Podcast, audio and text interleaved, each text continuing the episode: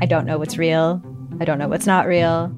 Limited Capacity is a collection of six darkly amusing stories about the mysterious ways we interact with the internet and with each other. There's something going on with him. It's like an act. I don't trust him. What? You're staring at me like I should say something, but I, I don't really know what to do here. That's the whole name of the game. Don't talk about how the town isn't real. You understand? Limited Capacity, available now on CBC Listen or wherever you get your podcasts. This is a CBC podcast. Welcome to Sickboy, a podcast where we talk about what it's like to be sick. This week's guest is Jané. She has endometriosis. Let's talk about it.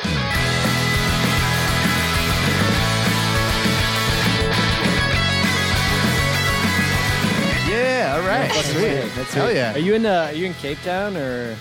Where, So, um, we basically have three like capitals. Cape Town is a capital. Joburg. Um, Joburg is a Okay, capital, and That's all I Free- know. Yeah. So I'm in Joburg, near Joburg, very Yeah. like an hour out of Joburg. It's in Pretoria. Cool. Oh, sweet. It's a, another Nice. city. Let's rock Yeah, and roll. Um, uh, this is, guys, we are, we're just like diving into the pelvic pain issues. Yes, Uh, you are. So much pelvis we, lately. we, we just released an episode today as we're recording this that was Mm. pelvic congestion syndrome, all about our friend all the way over in the Netherlands.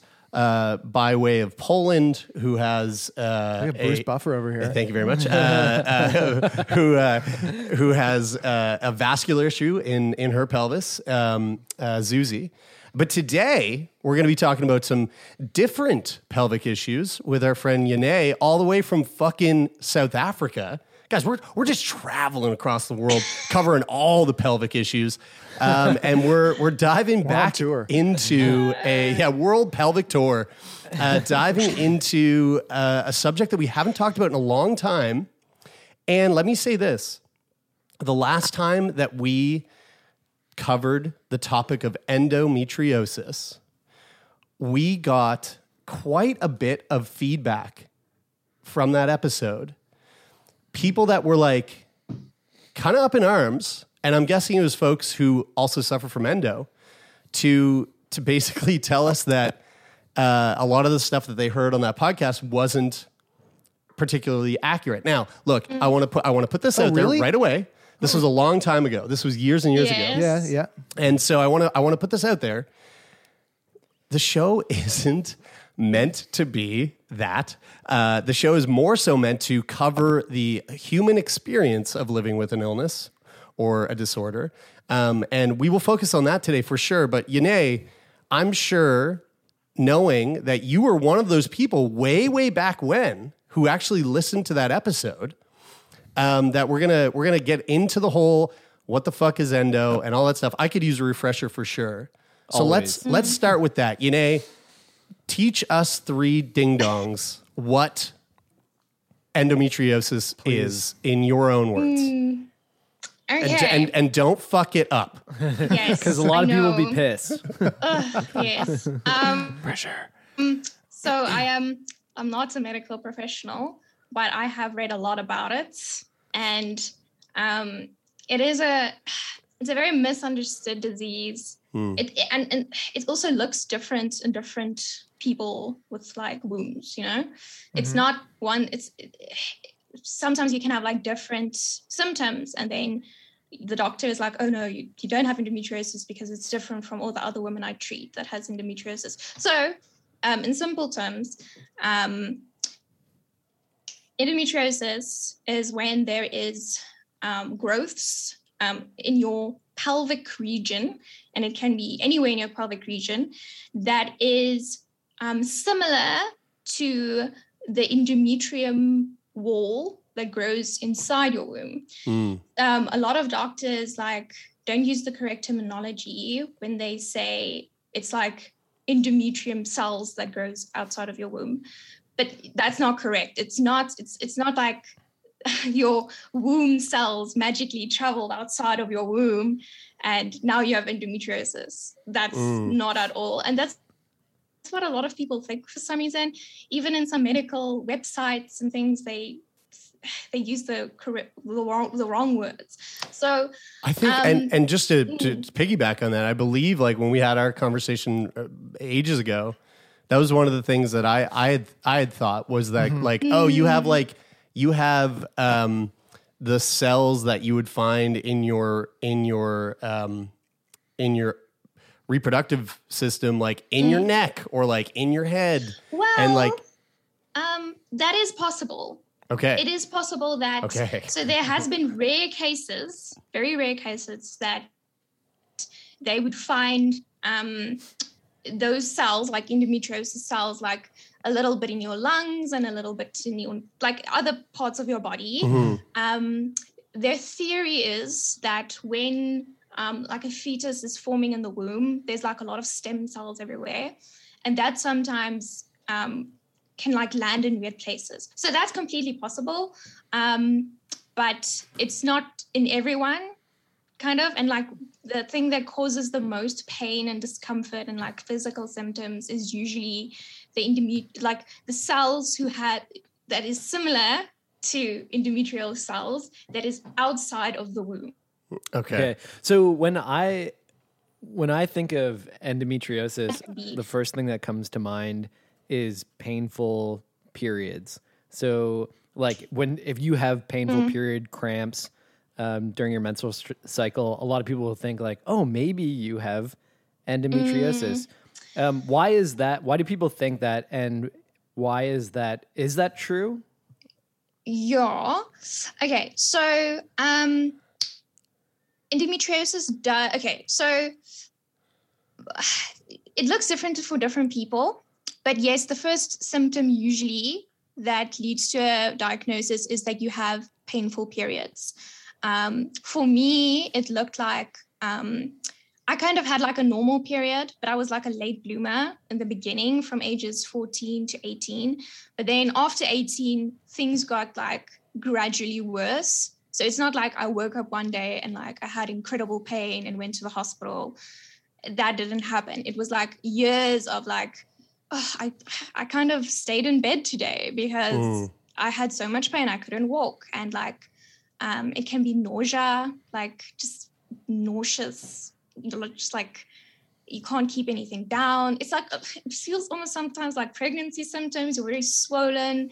Um, it's like a lot of inflammation in your stomach. Um, some girls get like um, like they look pregnant when they're on their period. Like their their stomach Wow. swells Hmm. so much. I used to get that, but I don't get it anymore. It's very strange. Um, so that's why I say like it's not a one size fits all, but it's usually associated. The first thing that like leads to endometriosis being diagnosed is a lot of pelvic pain, Mm. and it can be back pain as well. I have a lot of back pain usually, um, and it's also prolonged periods. Like anything, any period that's longer than like seven days, it's not normal. It can be other things as well, but that's also related to endometriosis. Um, heavy bleeding. I'm such a heavy bleeder. I go through so many um, like uh, sanitary pads and things. It's just sometimes so painful that I can't use products like that. Mm. So it's also like it, it like costs a lot of money at the end of the day as well because you have like you you can't you like lose work days, you use up a lot of work days. Um, it's Mhm. It's just costly and like a normal GP when you go and visit them and say, listen, I'm having bad periods. Um, I can't sleep at night. I have so much pain. I mean, the first thing they'll do is put you on hormonal birth control, and that does work for some women, but for other women like me, it doesn't work at all. It only makes things worse. Oh, so, no. so it's it's. I think one of the reasons it's not taken as seriously or like not like there's not like the med- it feels sometimes like the medical community don't care. One of the complications is is complicated you know? It's not like it's not a textbook. Everyone has the same symptoms. Everyone Mm. has the same problems. I mean and that's because women's bodies are complicated you know? Mm. um, our age our race our gender it all it like It compounds on it. it, it it's, Yes. it's it's challenging. It's challenging. There's two, there's a lot of inter- intersections there. And then on top of that, the you know just and what from what we've heard on the podcast for years now is that when it comes to women's health, it just hasn't been focused on nearly as much as men's health, and it's uh, it's one of There's those a things that a gets there's a bias. yeah totally hundred percent. Did you find? did you did you have the experience? We've heard we've heard over the years, I, and I, I I think it was I think it was an aspect of um uh of the of the story that we um that we had on the podcast years ago um, with endometriosis, and then since and then after that, I think it was it was in that conversation and and definitely subsequently after that conversation where we really started to become aware of how common of an issue it is and how is. many how many people um, how many people have to go through go through that. And then and then part of that being that it is a something that ends up taking quite a while to get a diagnosis. And I and and and if that is uh, and and maybe that's a and maybe that's a uh, a a sort of like matrix of a bunch of things being that you know it's complicated it's person to person um, and also the you know the the the, the lack of uh, the lack of priority on women's health over the years in, in, in healthcare did you have that experience was it was it something that took a long time for you to to get to Absolutely. Um, it's it's really a fight to find a doctor that actually believes you. First of all, um, because especially I don't know if it's just a cultural thing, but in South Africa, it's really a thing that like it's almost it's told like I remember like one of like our sex educational classes. We didn't really have sexual education, but one of the classes there where they were supposed to teach us things, um, they were like, yes, in when you go through puberty, you get your period. And for women, periods are painful. And so uh, I just kind of accepted that I was going to have pain even before I had my period. So um, it's like if you expect that this is going to happen to you, it takes a while before you question it. You know, Mm. it's like it's almost like the norm. And there were so many. I went. I went to boarding school, so I knew a lot of girls. um, we went, and they all. There was a lot of them who had pain. You know, and so I didn't feel like I was like the exception. It was only like when I went to university and I started talking to my friends about it. Um, and they were like, you know, I think your pain is getting worse. Like you can't walk for days sometimes and you're missing classes. And it's not normal to take four ibuprofens in one day, Yeah. you know? Um, I was just like, I- was taking pain medication and I was kind of abusing it um, because that was my only option. And that was that, you know? Um, how, how did you deal how did how did you how did you in in that time period like when you were at boarding school uh, between like boarding school and university when obviously you you know you're you're with a lot of people um, that are uh, that are having their period and you're sort of you're get you're you're you're hearing their experience and sort of comparing it to yours and there seems there's like the spectrum of discomfort or pain in everyone's period. Like how like how did that play in your mind where you're trying to where you're trying to figure out if your experience is is like outside of the of the norm quote unquote which Mhm. also I'll- i acknowledge is really challenging because like you said before you're getting you know the the sort of like pop culture understanding of periods is that they're painful so Mhm. like you have pain and i can see it being very easy to just go oh i'm I, I, I just have what's you know I just have what I, I'm ex- I expect to have because I was told that my period would be painful.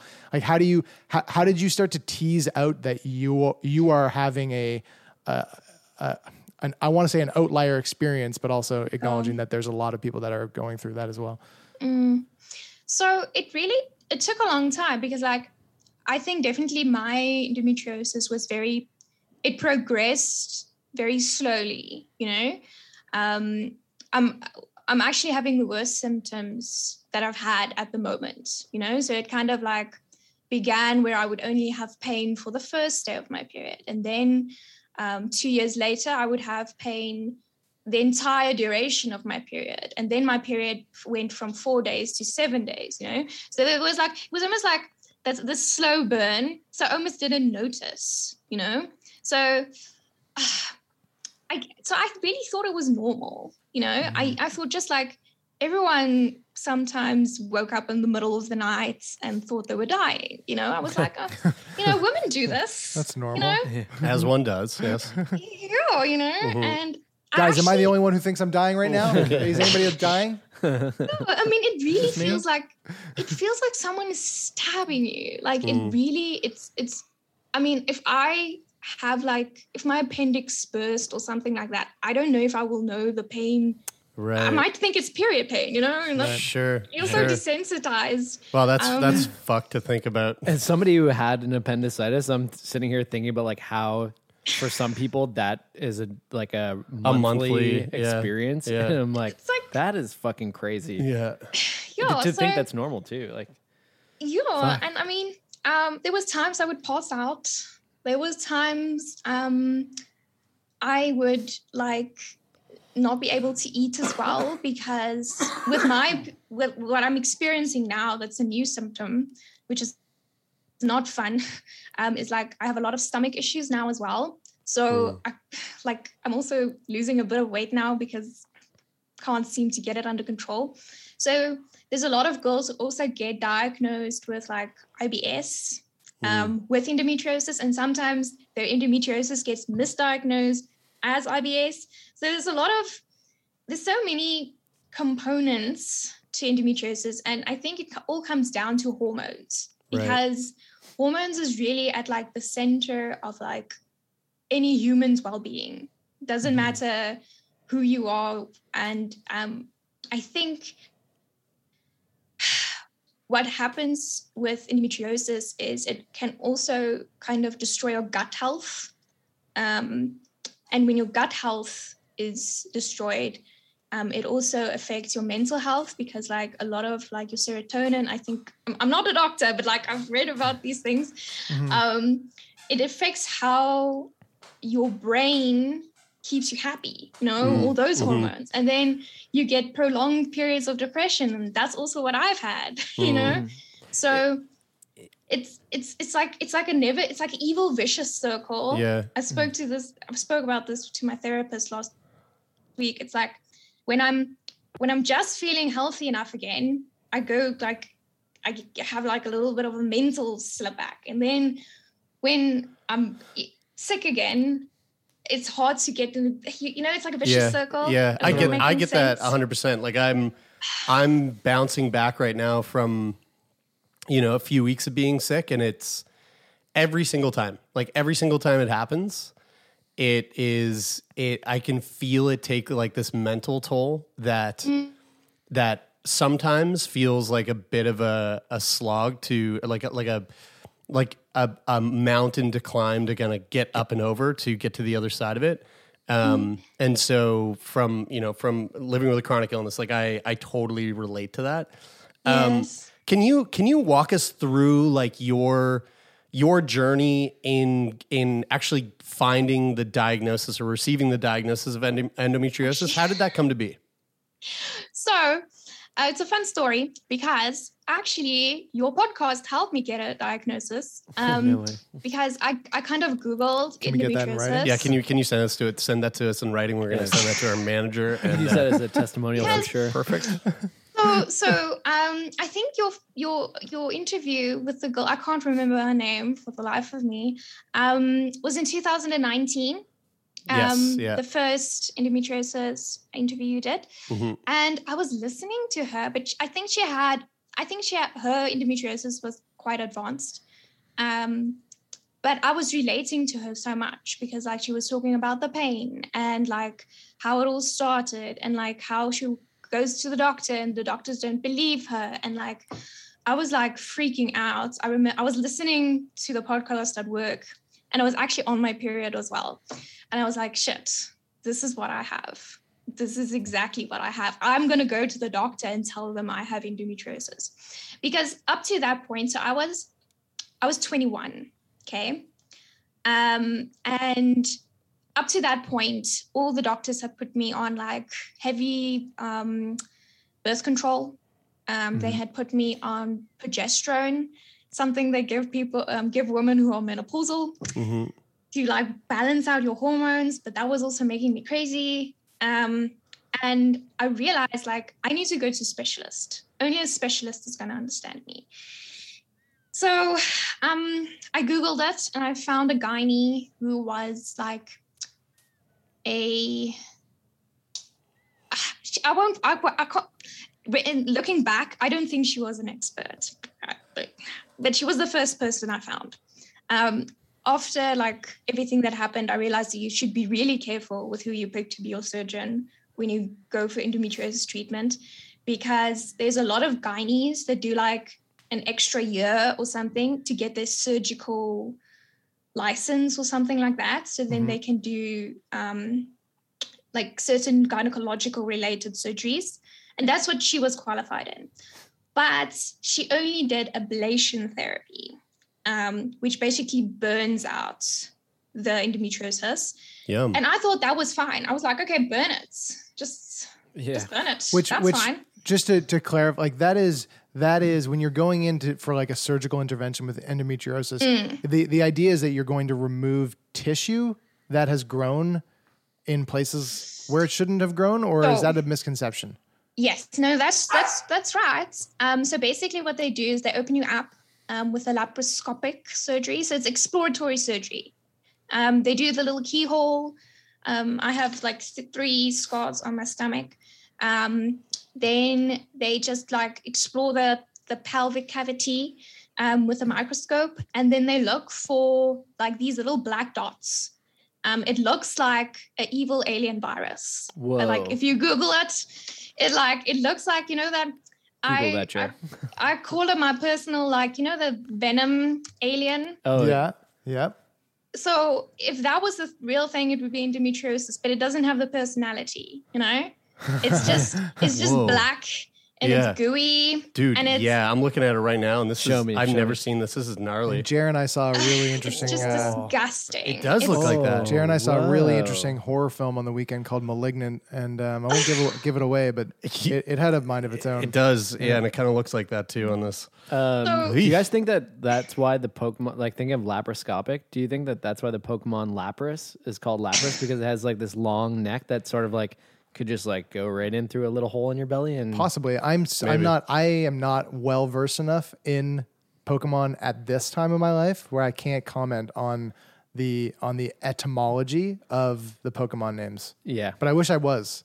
He was Lapras, the seafaring Pokemon. That makes that makes sense. You know, Yeah, when you think about great it lo- transport when you when you think Pokemon. about it think about it logically. So they so they go in and they're looking for these little things uh, and, and they and and they're going oh when they see this thing they go oh that's the Venom. the endometrium or the the the tissue or Yeah, the cells it's that a- are outside it's of where they should be. it's like evil evil cells one of the theories that i kind of believe in or think can be a little bit true is that there's a lot of stem cells um, in and around the womb and sometimes those stem cells just get programmed wrong it's like there's a wrong switch that gets flipped and then they just start growing and then they're like oh we're going to be like endometriosis or like endometrium cells but not you Mhm. know and then they just start growing and they actually feed on um i think they they feed on your hormones so on female hormones estrogen and progesterone once again i'm not an expert but this is how i've explained it to myself in my head after reading a lot of articles you know um I mean, it kind of is like venom because it does like if it is if it is messing with your hormones, then it's feeds messing with you. the way that your body and your mind kind of like work together. it you know? does So you know, it is it is it is it is making you be different. It does, and like, yeah. So, at, like, yeah. So basically, when you go through puberty, that's when the cells are kind of activated. Or maybe it can take a while, like me, because I was like kind of a late bloomer to actually start growing and spreading and stuff. But then those cells, if they have a long a long enough time to spread and grow, they can actually go to your bladder, your um, colon, anything that's in and near the pelvic cavity, and that's the big danger Mhm. because it can actually cause like that your organs start to like tether to each other, like. So Oh, when they yeah. ha- open you up, they have to actually separate your organs again, and that's extremely painful. Oh, Whoa. And like you'll i- i- that is why early intervention with endometriosis is always preferable because if you do nothing the damage long term is going to be very bad so that's why there's a lot of like stuff i found online that's really upsetting and especially on instagram there's like a lot of gurus that believe they can cure endometriosis with like a diet plan like if you cut out meat Mhm. and stuff We get a lot But of that's emails the- about that kind of thing. you know Yeah. it's like your your endometriosis is a whole body disease it affects everything So you is that why the ablation therapy like that doesn't that doesn't work because you're you you can't target this you're not targeting the source you're just sort of like you picked you Yeah. saw that foreshadowing yeah you saw that that ominous foreshadowing hey I'm picking up what you're laying down yeah nah, nah, so so that's why so that's why you feel like this is that that wasn't the right nor is it the Yes. the, the definitely not the right Mhm. intervention for you Yeah, so I had my first surgery last year. Um, and so I was 22. Um, and it was such a traumatic, it was so traumatic. Um, it was in the middle of the lockdown in Mm. South Africa. So I think we were like level two, no, level three. Level four was the worst level of our Mhm. lockdown. Okay, so it was le- between level four and three. No, no. So we had level five, four, and three. Okay. Everyone is always confused on what level we are because at this point, no one cares anymore. Like, if everyone's like, "Ugh, we just don't want to think about it. you Yeah, know? yeah. Everyone's like, So I don't, were- I don't even remember there being a lockdown. I've erased that from my memory. I thought they called it Like- I thought they called them districts there and I thought they went up to nine Oh, you Oh, oh wow! son of a bitch. Wow, he just did that. Dude, son of a bitch. Dude, we had riots here. That's uh-huh. that was it was rough. I It saw the movie. really I rough. know. me I know. yeah. It was- Dude, it was really loud. You had It was riots when the movie came out. No, no. No, like last year. Oh fuck! I COVID. was when like, the aliens came I was like, wow, we really people were really When the, when the when the endometriosis landed, there was there was fucking riots. I was like, wow, I didn't know people were so against District Nine. Shit. Wow, that movie came out when I was like in primary school. But anyway, so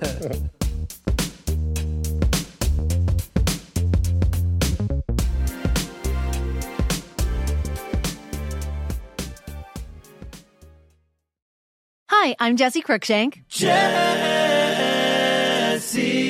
Cruikshank. I host the number one comedy podcast called Phone a Friend. Girl, let's phone a friend. Not only do I break down the biggest stories in pop culture with guests like Dan Levy and members of NSYNC, I do it with my own personal boy band singing jingles throughout because it's my show. It's your show, girl. New episodes of Phone a Friend Yeah. drop Thursdays wherever you get your podcasts. So work it, girl. Yeah, work it. Okay, that's enough. South Africa kind of operates with like public healthcare and then private healthcare. And if you have insurance, you get private healthcare, which is, I won't say it's better because there is a lot of specialists in the public healthcare system.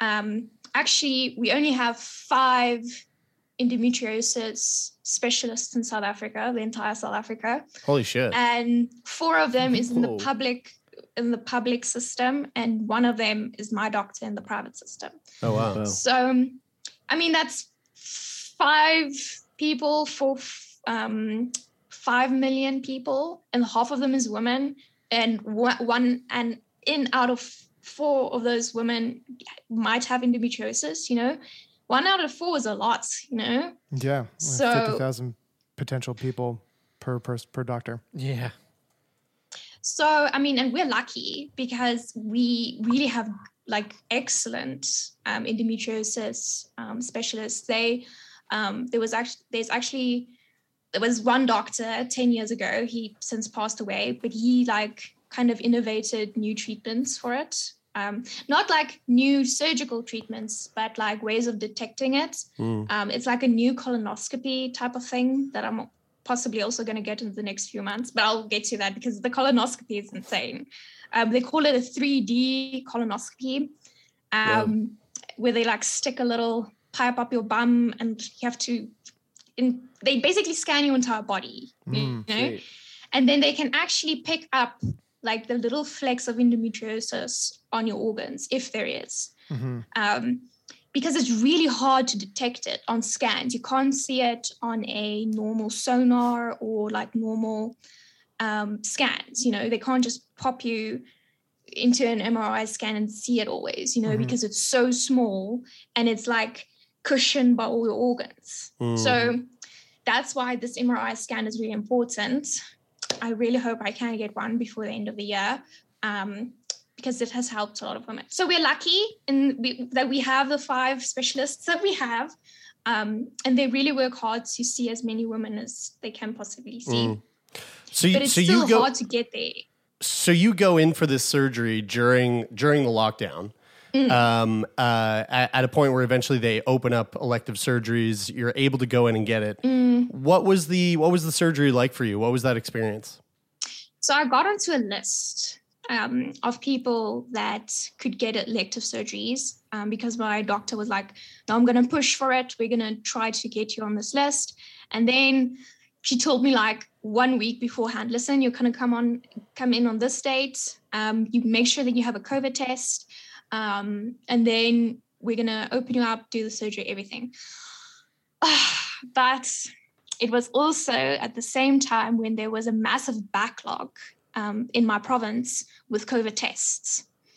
And obviously, you can't like go a week beforehand to get your COVID test. You need to get the COVID test like as close as possible to the date that you're getting the mm-hmm. operation. Mm-hmm. So I went in 70, 72 hours beforehand, got my COVID test, and then I waited and I waited and I waited. And then the morning of the surgery, I still didn't get my results back. Oh, So I showed up. I showed up at the hospital, not knowing if they're going to allow me to go into the hospital, because you can't go Uh. in if you have if you don't have a negative test. COVID's such a bummer. So I sat in this ice cold, like outside area. and it was in winter, and it really gets cold here in the winter. Um, contrary to belief, it really gets cold here. I was like wrapped up in a little blanket, having a panic attack. Like I had a migraine, like stress migraine. Like I don't know if I'm gonna get the surgery, but I because I don't have my COVID test. So they there was two other girls before me that needed to get the surgery, and they were like, okay, listen, you were actually supposed to go before them, but we'll do their surgeries first. And if you get your test back in time, you can still have the surgery. When the nurse came back and asked me the last time, listen, do you have your test? I got the SMS on my phone. It's negative. Oh, brilliant. So this is this is all in the same day. They're like they're they're churning people out. Like they did two people before you in the same day for the same surgery. Yeah. So I think they were lining us up. They were lining. We. I think we were in a recovery room. I think. I think we were five of us. We were all there for endometriosis Holy related things. Fuck! Holy shit! Yeah. Wow. It was. It was really emotional because like no one could go in with me. I was Mhm. alone. Like I was so upset. I couldn't even fill in the forms. Like the nurse had to help me fill Oh. everything in.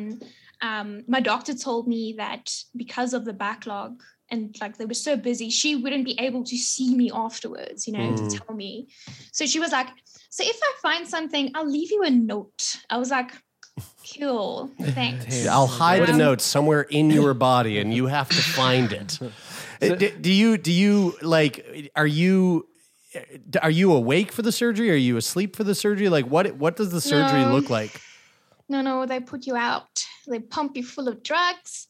Um, so the reason, yeah, so it's, I think it was only like 30 minutes long. It wasn't a terribly long uh, operation in my case. Um, it depends on what they find, because obviously, if they find like growths, because there can be endometrial growths. So it's similar Mhm. to cysts, but also different. So there's a lot of things that can go wrong. I mean, they can find your kidneys stuck to your womb or to another organ. You know, they, you never know what they find. So Mhm. um, luckily there wasn't complications with my operation. Um, they put me under under.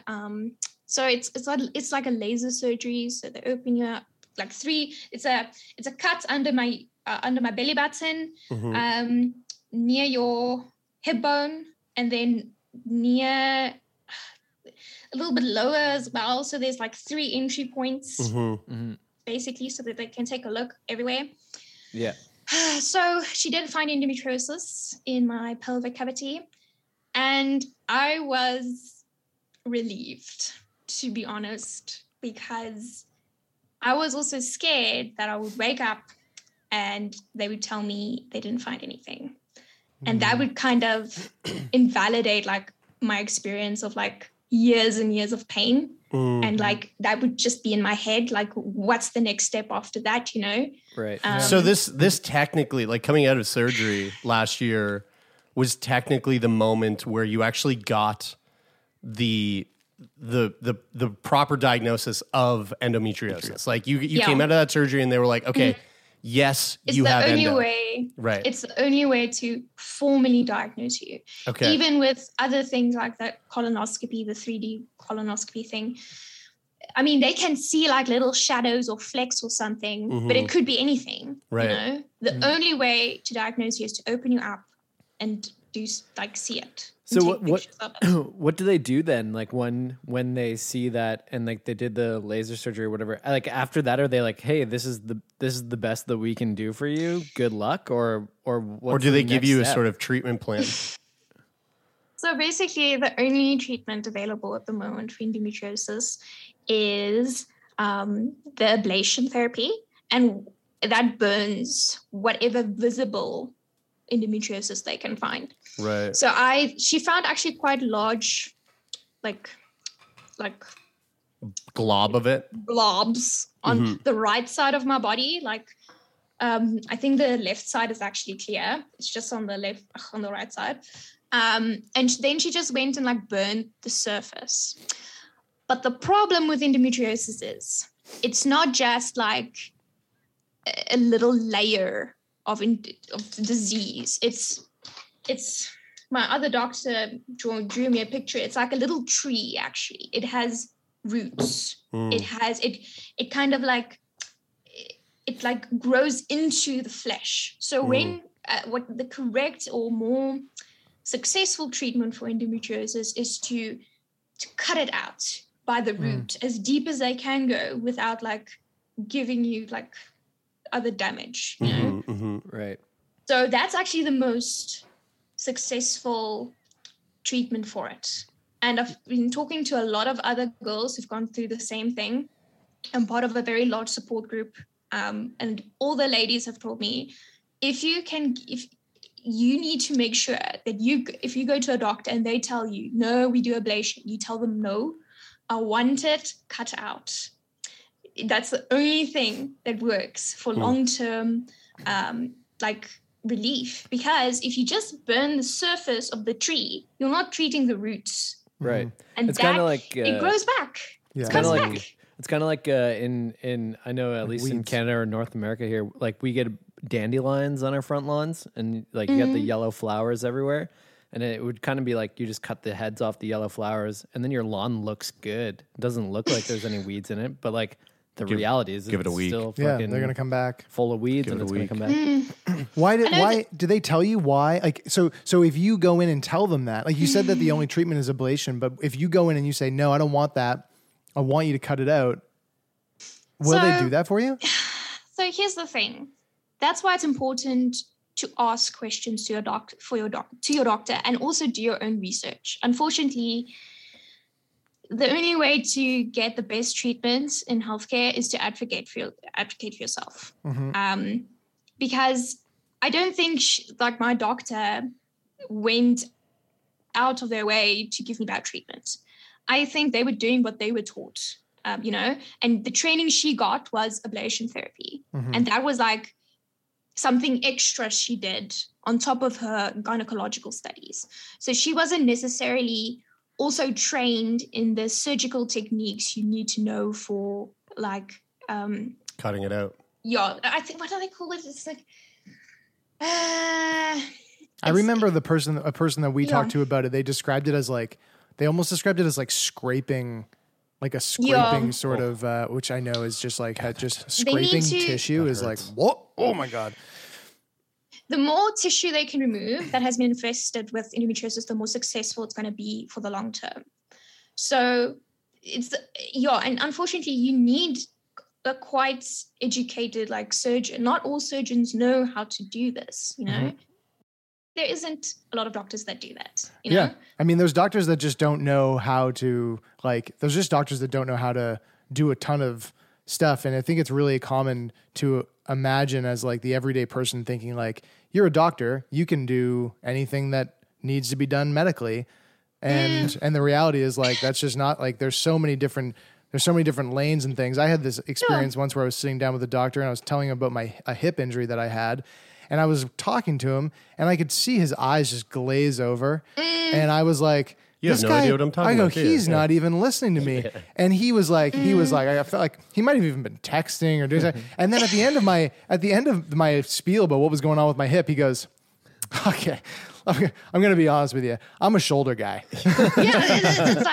He was like, It's I- just I'm gonna be honest with you. you I'm know? a doctor themed stripper, dude. and uh, do you want the lap dance or not? Because I got uh, 'cause fucking. it's I two got in the other- morning, Yeah, and uh, yeah. we're closing up soon. Yeah. Uh, but they, the thing I think that, that we're talking about really is that like there is there aren't enough there hasn't been enough research going into women's reproductive Mm. health, which is an important thing that you know Yes. needs Yeah. to happen. So in your case, uh, uh, what what came after the surgery? Like what what happened Mm. after you went in and and went under the under the knife? So the only thing they can give you after surgery is more hormones, more hormonal treatment, basically. So I was put on Visanne, which is progesterone. Um, and it's basically just like a hormonal supplement that is supposed to entirely stop your menstrual cycle. So I was, I was, it- it- by taking it, um, you kind of trick your body into thinking that um, no, that there shouldn't be an egg released. And then if there's no egg that's released, um, the period cycle doesn't start. And eventually, if you take it for long enough, you just don't you just don't have a menstrual cycle anymore. Wait, Um, do do people like are your doctors talking to you at all about like what your goals are for the future in terms of like do you hope to like get pregnant down the road and like how does this play into like a treatment like that play into your ability to conceive possibly? So basically, every single doctor that I've seen for endometriosis have told me that I should get kids as quickly as possible because um, the longer I wait, the lower my chance is going to be to have a child naturally, Mhm. basically. Because on top of endometriosis that causes blockages around your ovaries and just general pain and discomfort, all the surgeries you have for endometriosis can cause lesions mm, in your mm-hmm. pelvic area. And those lesions also make it hard to have like a viable preg- pregnancy. So, because like growing a, a human inside of you is like a lot of pressure for your mm. pelvis. So, if there's a lot of re- lesions from previous um, surgeries, that can cause problems. You yeah, know? there's like scar tissue and mm-hmm. then I mean, because your mm. womb is a balloon that basically blows up slowly during pregnancy to make space for the baby. But if there's scar tissue everywhere, it's gonna hurt. And I've Mhm. talked to in the um, support group I'm part of, all the ladies who had children naturally um, after having endometriosis treatment says they had pain throughout their pregnancy, not Hmm. just in birth Yeah, I because of previous surgeries that went wrong. Well, not wrong. It's just a side effect of having yourself Yeah. opened every. Yeah. I mean, this is going to be. I I'm probably going to have a surgery before the end of the year because is that the expectation that you like just have to keep going in for surgeries? So that's definitely what happens to most people. Um, but they they are trying to change that, you know, um, with more education. Um, I mean, now you can Google treatment options and you will get the best advice. That wasn't possible 10 years ago, you know? So I literally Googled after my first surgery other options, you know, and then I realized, oh, there's actually another surgical option that my first doctor didn't tell me about, you Hmm. know. I don't know why she didn't give me that reasoning. Maybe it's just because she doesn't do that type of surgery. I just decided it's time to move on. I need a new surgeon. I found a new surgeon. He listened to my complaints. Um, he is one of the best doctors there is, and he is going to try his best for me. But at the end of the day, there's no guarantees. You know? And I only got there because, ooh, sorry, the other recording. Um, I only got there because I advocated for myself, and I also had support from other women that I found through that um, support group. I was actually recommended that doctor through the support group. Hmm. can we Um, can we talk about the support group for a bit? Like how what- how yeah is that it, have you have you found that to be how I mean it sounds like it's been pretty helpful. Um Mm. like what what has your experience been with in hearing other people's experience, other people's hardships? Like is it is it pretty much a net positive through and through or or is it also, you know, cuz my personal experience with that sort of thing when I was growing up was I tried to stay as far away from it as I could because I found it to be the opposite of what I was hoping for it to be. Um, like I, I felt like it just made me feel uh, just more, I guess, like bummed out about the fact that I live with CF. So like what what has what have you found in in that community and has it been has it been mostly a positive experience?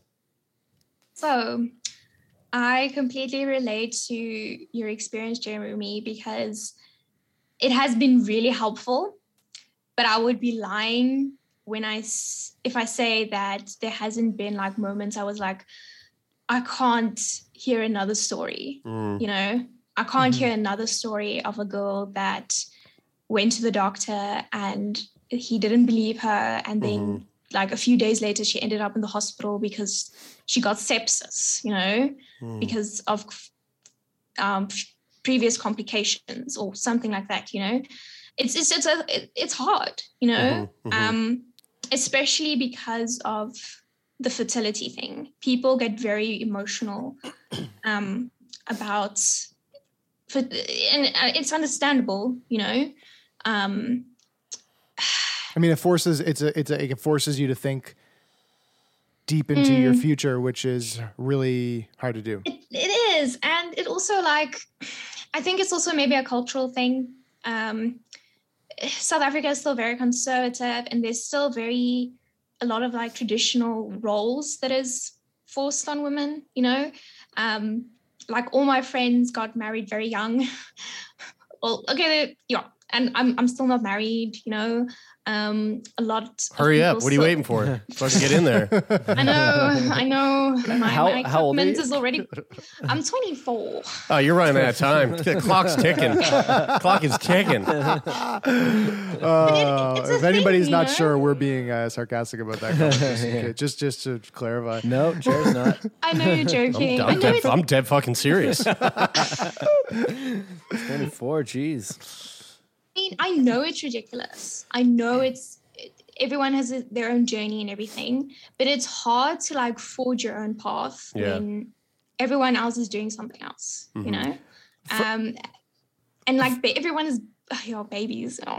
from a um from a like uh, in the same sort of vein i guess like in in from like a social perspective and hearing you say that south africa is you know more conservative um and i would probably classify canada as like you know fairly progressive but still having a lot of um but like when you you know when you talk about the the sort of pop culture um idea of what it is to have a period and the things that come along with having a period of being Mhm. painful and everything you know that still is that that is that's very much in existence here for sure what was your what was your sort of like social experience like with having with having endometriosis and going through this this sort of like never ending cycle of having you know pain that takes you that takes away your ability to like or or I'm making assumptions did it take away mm. your ability to participate socially in certain things you know was it was it something that took a, that really took away from your life in that way or was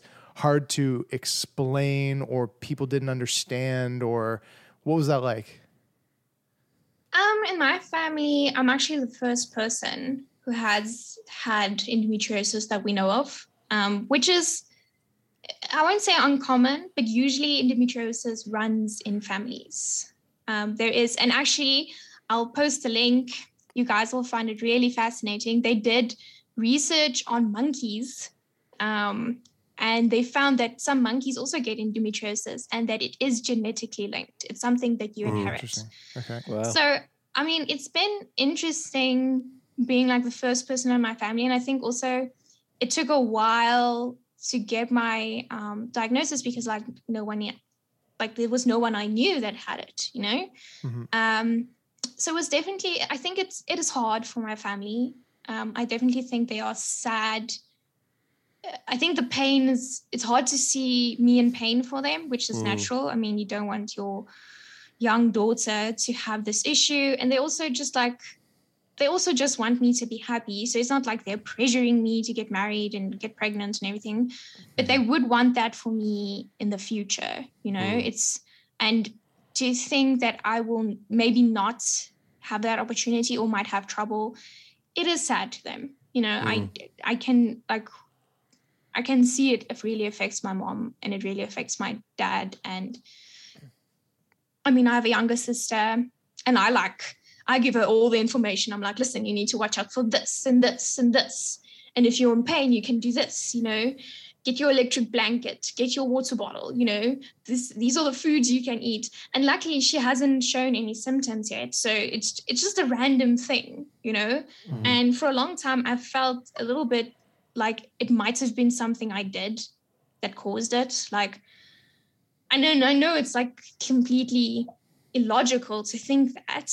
Um, but because there's so little research about endometriosis, um, I mean, it's it was something that I had in my head, like, oh, maybe, you know, it was all these GMO foods that we eat, or maybe it's all Mm. these. Um, I mean, I grew up in a mining town, so maybe it was all those, like the toxic waste from the coal mine that you know. Yeah.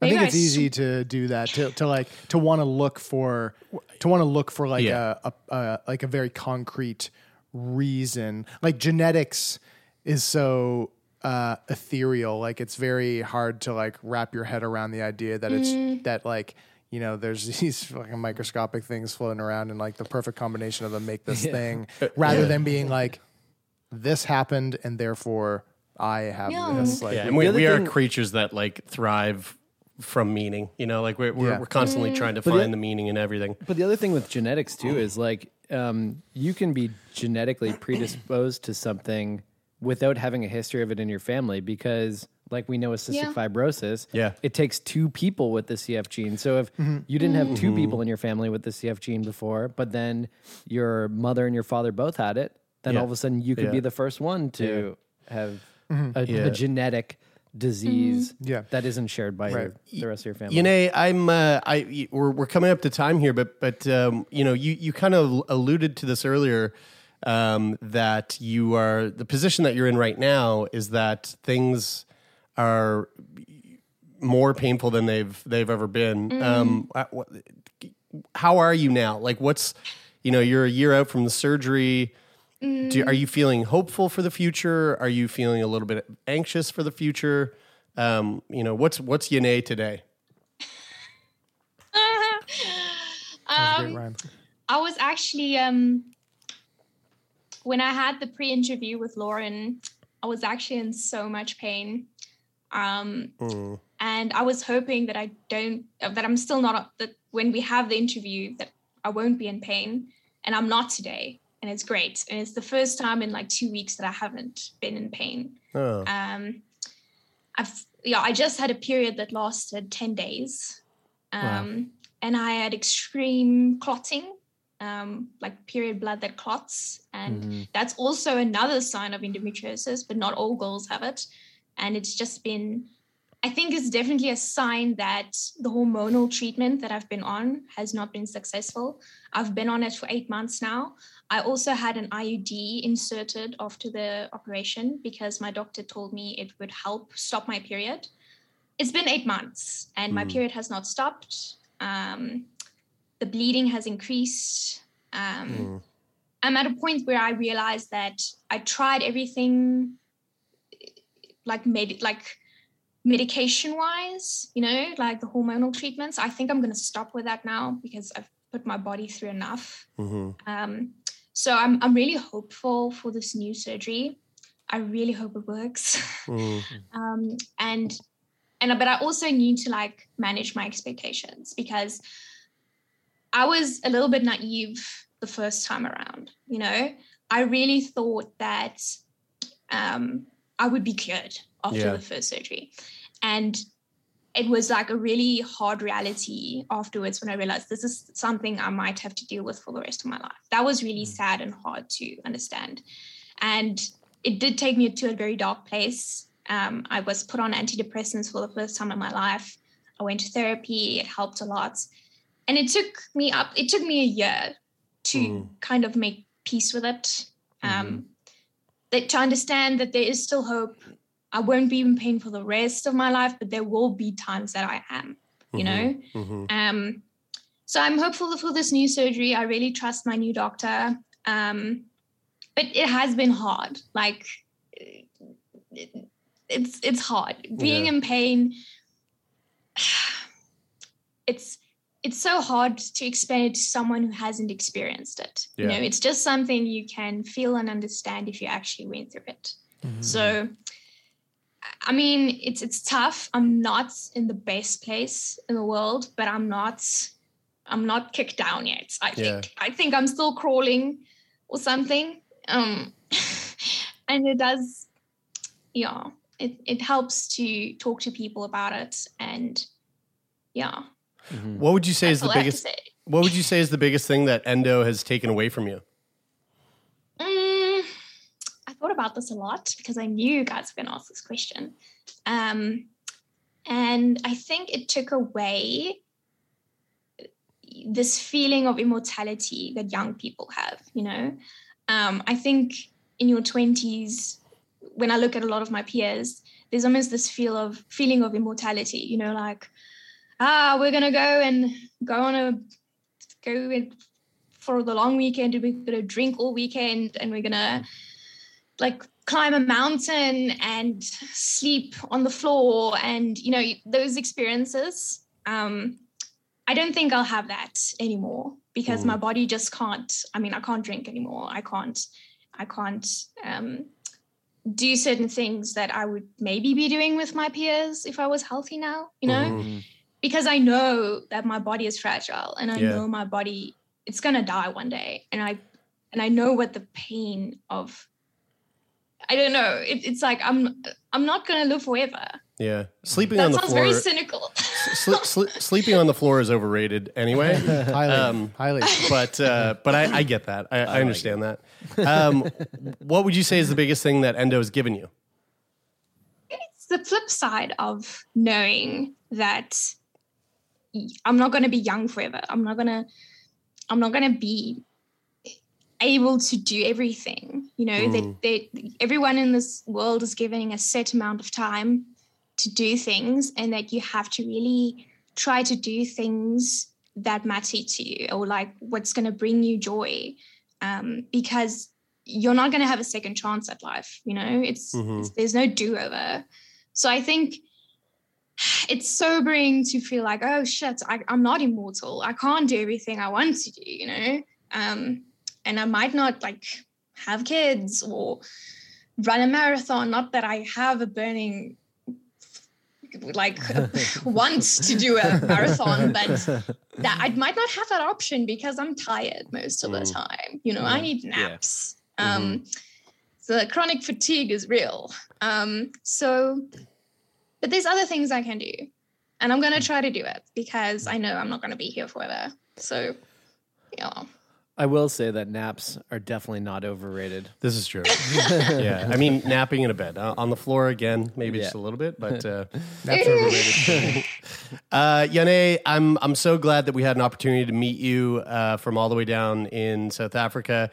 Thank you for taking time out of your day today to sit down and chat with us. It really does mean a lot. Yeah. Okay, guys, it's been lovely meeting you. Um, it feels like I'm kind of breaking the f- fourth wall of like my entertainment because I do listen to you a lot Mhm. when I'm like working from home.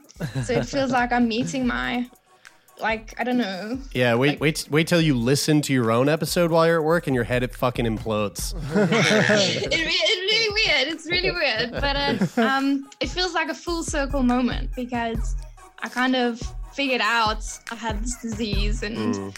now I'm here. Yeah. So Well, keep us posted. We're we're definitely going to be rooting for you. Yeah, yeah. It was very thanks, lovely to meet you. guys.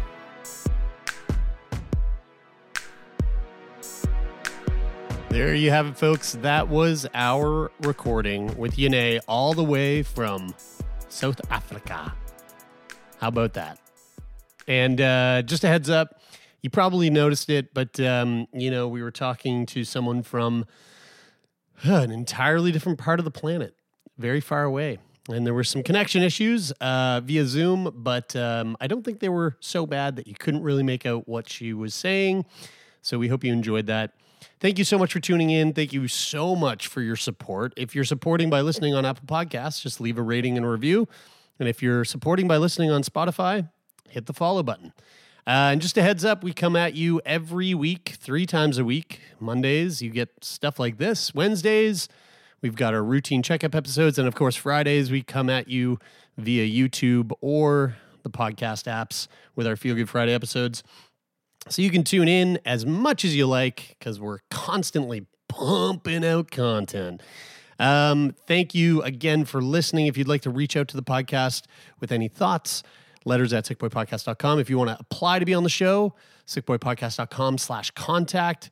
And uh, as always, Sickboy Podcast is brought to you by myself, Taylor MacGillivary, Brian Stever, our manager, Jeffrey Lonis, um, Donovan the Meerkat Morgan, pumping out the sound, and take part for the theme music. That is it for this week. I'm Jeremie, and this is Sickboy.